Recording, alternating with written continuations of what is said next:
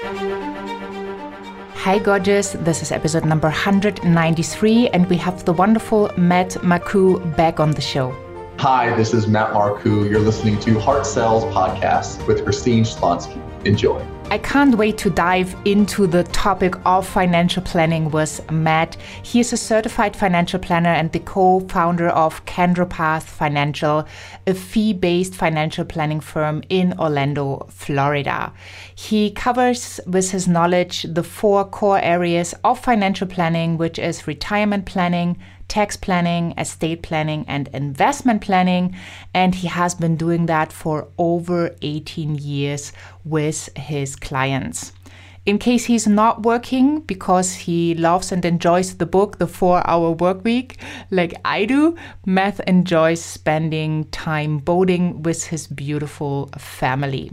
So today we're going to go in deeper to the topic why financial planning is so important and what you actually need to do once you are starting to make money with your business or you are getting to that next level because you are scaling up. So have fun and enjoy this episode. Well, I'm so excited to have you back on the show, Matt. Welcome. Thank you so much for having me. It's great to be here. Yeah, I loved our first interview about outsourcing.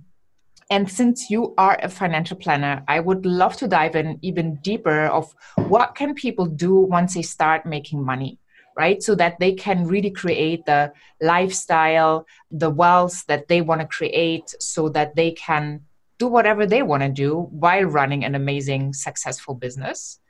And you know you got that real you got that passion for the finances. And i'm quite sure that doesn't come from you know some random something.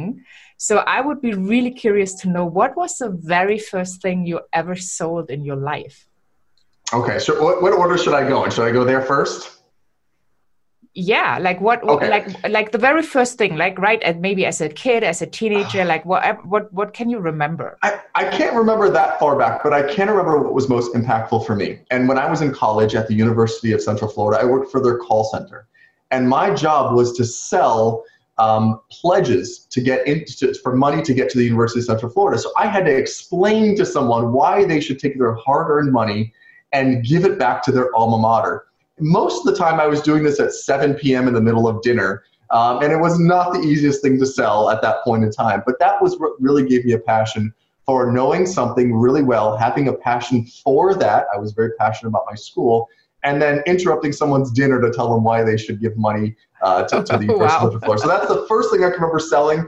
And that was really what launched my career, not because I was selling something, but the people who I met during that uh, particular job is what launched me into where I'm at today. So that was a very impactful selling job that I had. Uh, that's really what got me where I'm at today. And a lot of it was phone work. And so again, um, a lot of my job is on the phone. So it gave me the, the presence, um, really good phone presence of a 20 year old talking to someone much older than me um, about finances. And that's really what kind of uh, launched me to where I'm at today. Cool, cool. Yeah. And do you remember then the first thing you ever got money for? Like the feeling of receiving money for something that you you created, right? Maybe not a job because that's like that's some that's a given. Mm-hmm. You come in, you have a system, you follow it, you get money. Yeah. But something like that uh, maybe gave you the idea of entrepreneurship, how it feels receiving money. Yeah, I, I, I don't know if I can put my finger on that, but I, I knew very early on I wanted to have my time was most important to me. And so I knew very early on that no matter what I did, is I wanted to make sure that I could control what it is that I was doing with my life and I wasn't doing it for somebody else. And so that for I think for me was my main driver of being an entrepreneur was not necessarily money driven, but it was time driven um, I argue now that I'd probably be the world's worst employee. I'm not used to, uh, you know, office hours or vacation time or benefits for that matter, both good and bad. Um, but I, I, know that um, my time is most important, and that's what uh, really kind of drives me to this day. Yeah, yeah. I, I also feel that you know, time is we we don't know how how long we have, right? And you know, mm. we probably both seen you know some dramatic stories around having time on this planet. So yeah. my my thing is always like stop just dreaming, act now. Because yeah. if you can get it done today, right? If you can fulfill your dream or at least go one step closer mm. to making your dreams come true, then you've spent your time in a pretty wise way where you will not have any regrets once that moment comes hopefully later than sooner yes. but um, also like be being really mindful of how you conduct your business how you handle your finances so that you can kind of feel safe because that's what so many people say well i have a job i feel safe mm-hmm. i know i'm going to get this income so after you are an entrepreneur and you have amazing products and services that people want and need and you start selling them because sales is such an important piece mm-hmm. to have a business and not a hobby you make some revenue. So are there any or is there any advice around that how people can handle their finances better especially you know at the beginning when they they're not at the six figures yet or the seven or eight figures or whatever? Like what can they do to feel like more safe in the environmental surroundings of entrepreneurship where it goes up and down that's a great question, and I struggled with that my first year. Um, you know, is is going on being a 1099 employee, you know, or, or being self-employed at that matter. The first thing I had to budget for was was paying the IRS because, as we all very well know, they get their money first. And getting that bill on April 14th for me was the biggest eye opener, especially uh, being in the United States, where, where a self-employed individual pays not only federal income tax but both sides of FICA tax, the Social Security and Medicare tax. And I find now that I've been in the business for 17 years, the startup folks um, and, and those that are making, starting to have profit, forget oftentimes that there's a bill we've got to pay before we pay any other bills, and that's the tax man. So I think this all goes back um, to the two main core competencies of financial planning. The first is organization, having a very good metric for knowing what you have, where it's going, um, and make sure that you know exactly. And that's really where the QuickBooks come in. I, I mentioned outsourcing in our previous um, our previous call, but this is one of the areas that we actually outsource a bookkeeper for us to actually manage our cash flow. Because even though we are in this business of finance, um, we oftentimes are so busy working on other people's, we don't have the time to work on our own. And so, you know, that that for us was a really important element. The second uh, behind organization is budgeting. You've got to know on day one what's going out the door and what's coming in the door and being able to put money in the various buckets. And so for us in our business, we have a savings account like we do on my personal side. Um, we have a uh, annual um, uh, an account that we put annual expenses into that are paid off one time a year. That way, that large one-time bill that we get every December, we're not struggling with. We've escrowed for it all year long. Um, and then making sure, um, again, from that budgeting standpoint, anything left over, we have a um, an account that we have a uh, like a uh, fail safe. So 10% of anything we make, we put into this account. That way, we know during those rough years or those rough months, we have a, a very good savings account to be able to go into. And then from there, we're able to budget out the rest of our items. And so again, I think with organization and budgeting, those are the two main areas. I'm not worried about a retirement plan at this point. I'm not worried about um, any of those other things. Those will come with time, but you got to first know where it is, and then most importantly, where is it going? And once you've answered those two questions, you're ahead of the game because you now can pay the bills on time, you can pay the tax man, and you know at the end of the day what you have left over to pay your own personal lifestyle.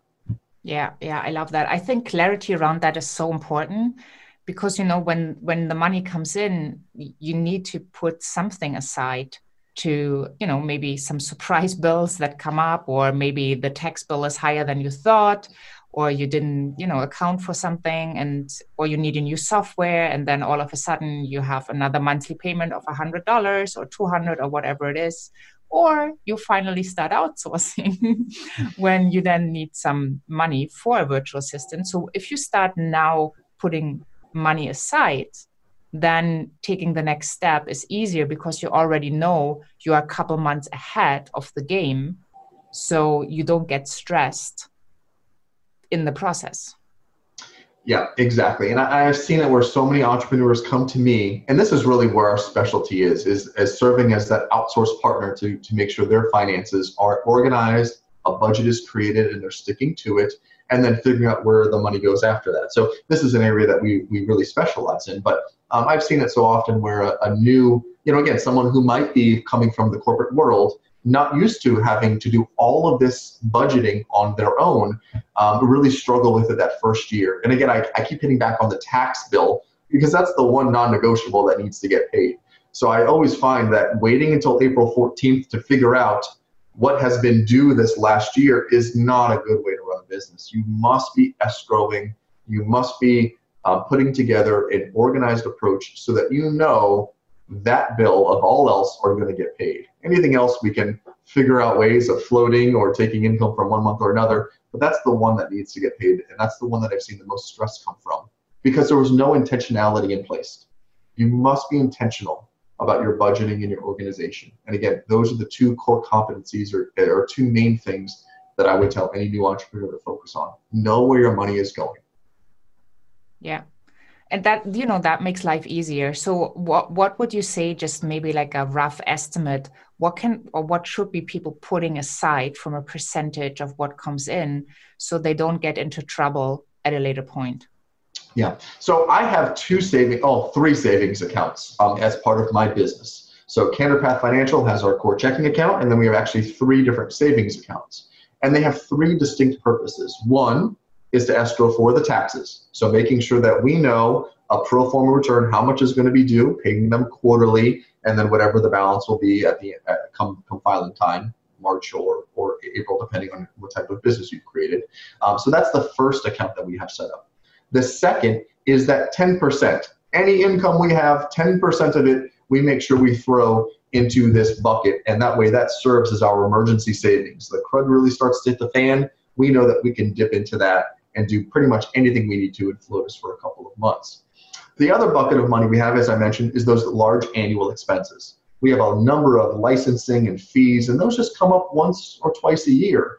And so, for us to be able to escrow monthly for those expenses. And when they hit, we can just slide that money over from our savings account to our checking, pay that large expense, and not feel that large financial burden. And so, again, if someone's listening to this, kind of think about it that way. Most banks these days, you can have as many savings accounts as you want. So, really creating this bucket system of making sure that when a dollar comes in, we know how much needs to go into each one of those three buckets so that we have very few surprises when it comes to our budget. Yeah. So there, there's a saying that goes, well, pay yourself first. What does it mean for you? Paying myself first means after those three buckets are filled up and the expenses, I, actually, we pay ourselves last. Let's be honest. I mean, business always comes I was first. just going to say, well, that's the other order. That's what I know, so many yeah. do and it took me it took me so long to understand the system and you know i'm you know sometimes i'm good at it sometimes i totally suck yeah. but uh yeah what, what tell us a little bit about from the you know with a look on the feel of somebody who knows about finances. Yeah yeah. So i, I think with pay yourself first is really meant to, to think about before you scale your business up make sure that you have enough to live off of and that this is sustainable. So I think that's probably more where that, that phrase comes into play is once, again, before you start adding new employees, as, uh, uh, maybe making those large purchases, make sure you've established for yourself a fair and reasonable salary. And both John, my business partner, and I have a fair and reasonable salary that we pay ourselves from our business. At the end of it, we can decide whether we're going to use whatever's left over um, to hire a, a, new employee or to scale or to, to have another outsourcing partner um, whether we're going to take that in the form of profits uh, or whether we're going to buy a new piece of equipment or computer for our business. So I think that's really where the that that comes into play is paying yourself first is making sure you've set yourself a fair and reasonable salary because you can't continue to do this unless you're deriving revenue. And so again, once those bills are paid that are necessary, er, you know, figuring out what's left over and then determining from there what you're going to do with that, you gotta you gotta have a living. You gotta have a roof over your head, food, so you got to make sure you're paying yourself first when it comes to uh, to, to a, a, business. Yeah, yeah, and you know, so many people pay themselves last, or mm-hmm. they don't pay themselves at all, which is not really sustainable for for a long time, right? I, I I personally believe that there are periods when you really have to hustle a little bit more to maybe set up a new project or to you know go into a new market or whatever you want to accomplish. But uh, like long term you should have a business that supports your lifestyle that supports your level of happiness and contentment and you know the the impact you want to make in the world um, instead of just working or creating a job for yourself? Absolutely yes. The whole point of being an entrepreneur in my opinion is to have that freedom and flexibility um, and part of that is both comes with pros and cons. Some of those cons are as you mentioned we hustle we do what we have to do to get the job done but yeah this isn't a business unless you're able to live um, on what you're making and that doesn't mean at the beginning I wasn't working three jobs to do what I was doing, right? I didn't make enough to live off of at the beginning. I worked three jobs. I valeted cars. I worked for a reservation company. Um, you know, I sold uh, some some health insurance and some some ancillary types of things. But I did what I had to do, and as the income began to rise, I kept falling off those additional jobs, making sure I was able to sustain my lifestyle and wasn't able to really grow um, and expand until, and, and, this was also in the early 2000s when a lot of this technology wasn't present where it is today. So I'd say that that was also a big part of it, as technology has helped us close the gap, and again make some of these things that we need more affordable um, than in the past, where you really had to hire human capital for a lot of these types of tasks. So yeah, I totally agree. Yeah, just coming back to your example of you know booking appointments now you can have a calendly it's i think that's like 80 bucks a year or something. Well or, it, just the numbers christine yeah. i mean i was paying we were paying um you know an office administrator i don't know maybe $50000 a year you know $35000 maybe in salary plus all of the benefits that go into and the taxes that are paid at the end of it, it's about 50000 so we we looked at it again when we were able to hit this reset button and said what can we do with $50000 well we could hire a lot of um, outsourced partners with that same dollar amount, yet those people are experts in those areas. And so, you know, a great, great example. We didn't have this opportunity in 2000, but now in, in the year that we're in, 20, approaching 2020, uh, there's so many great technologies out there that are saving us a ton of money, yet providing us exactly what we need. Yeah, yeah. And thank God there is technology. oh, yes. and it's evolving and making the entrepreneur's life much easier. Yes. Um, and I, I think it's uh, it's really brilliant, you know, instead of having somebody to set your appointments, especially, you know, with all the different time zones if you work international. Mm. and before I had my calendar, you know, oftentimes, especially, you know, one country is going to winter time, the other one isn't. And, you know, everything gets like mixed up. Um, oh it's it's not a good feeling.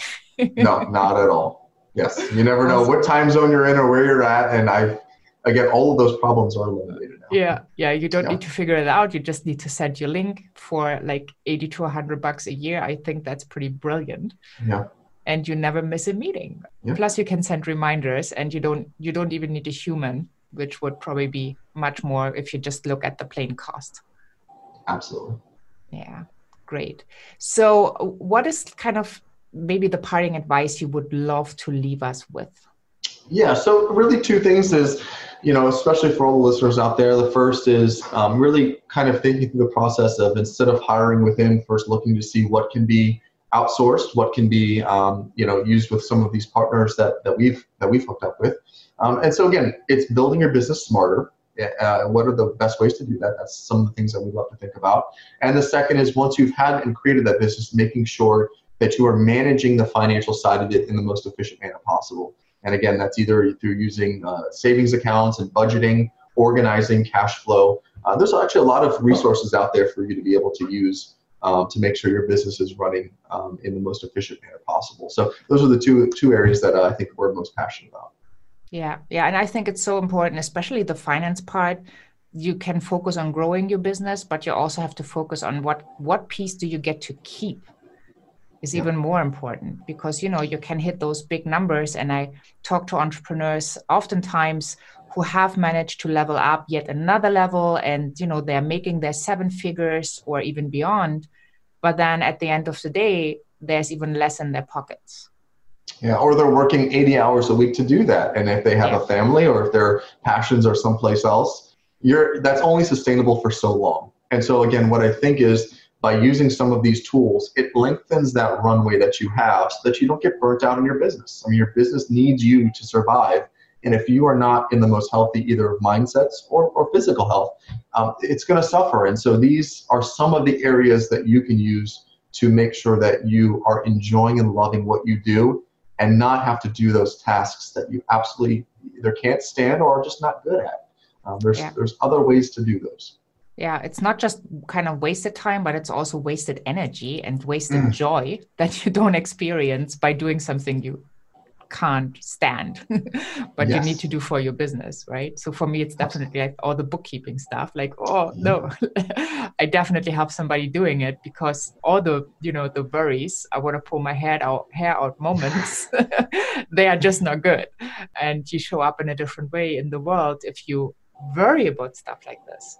So you brought us a wonderful uh, resource and interview questions to ask the right questions when hiring financial planner and you also have somebody available like a part-time cfo yes fractional so, cfo yes. fractional cfo tell us a little bit about it. Yeah so you know really two things is if we're going to continue talking about scaling and outsourcing one of the areas is, is helping to outsource your finances. So having someone that holds you know, that you're holding accountable to make sure that the finances of the business are moving in the direction that it needs to um, I, I, feel like it's just one of those costs that you need to, to, to borne at some point. Um, and so if you're going to hire a financial advisor on our website, candorpath.com forward slash interview, there's some really great questions. It's a PDF document to build out what questions should you be asking the financial advisor that you're interviewing to make sure you hit on really kind of the, the areas that, that are important. And the second is if you're in that small to medium sized business, you're starting to have some questions about financial statements or auditing or looking maybe to sell um, and, and do something else. Uh, really having that CFO on, on hand is important, but not all of us can afford to have a, a chief financial officer uh, in house. And so, what we've decided to do to give back to this whole movement is that we have a, uh, a CFO who is on staff at our firm, and his job is to be a fractional CFO to come into your business um, on an hourly basis, figure out where are the areas that you are struggling with, serve as that CFO, and then once you're done, or once the problem has been solved, or maybe you get to a point where you want to bring someone in full time, you now have everything in an organized manner. And so those are the, really the two ways that we love helping other entrepreneurs out. Awesome. Well, thank you so, so much for sharing your wisdom. Do you have a quote you want to leave us with? Oh, my goodness, Christine. First of all, thank you very much for having me on here. Um, I, I, I can't think of a quote off the top of my head. Um, but all I do know is that uh, you know making sure that you do what you love to do, um, and whatever that happens to be, uh, just make sure your passion, follow your heart, and um, I think uh, you'll be successful. Yeah, I love that. Follow your heart. Definitely simple. Happy people make people happy. So just make sure you are happy yourself. awesome. Well, thank you so, so much for sharing these insights uh, they're so crucial to entrepreneurship to really understand the financial pieces and how to handle them and how to make sure you you get more joy out of the day out what you're doing uh, how you can outsource in a way that feels yeah much lighter you don't need to hire a $50000 person a year there's so many other ways where people really enjoy what you don't like doing and uh, so take advantage of that and really focus on what you're brilliant at. So your day has then many more hours in the day because it just feels different.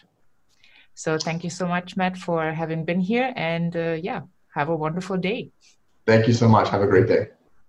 Well, I hope that this episode was helpful for you, gorgeous, that you are really taking some of the things we talked about and put it into action. Hop on over to christineschlonski.com and find the podcast tab, find the episode number 193, and there you have the wonderful resource that Matt is providing the important and difficult questions to ask your advisor so that you are set up to really have an advisor who can support you in the best way and you know exactly what is going on. Obviously, all the links to Matt are right on this page, as well as the show notes and the transcript.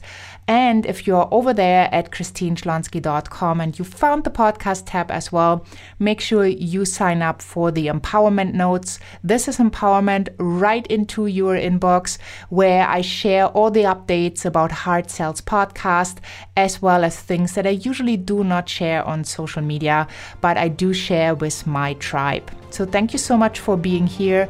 Have a wonderful day wherever you are in this beautiful world. And I'm saying bye for now.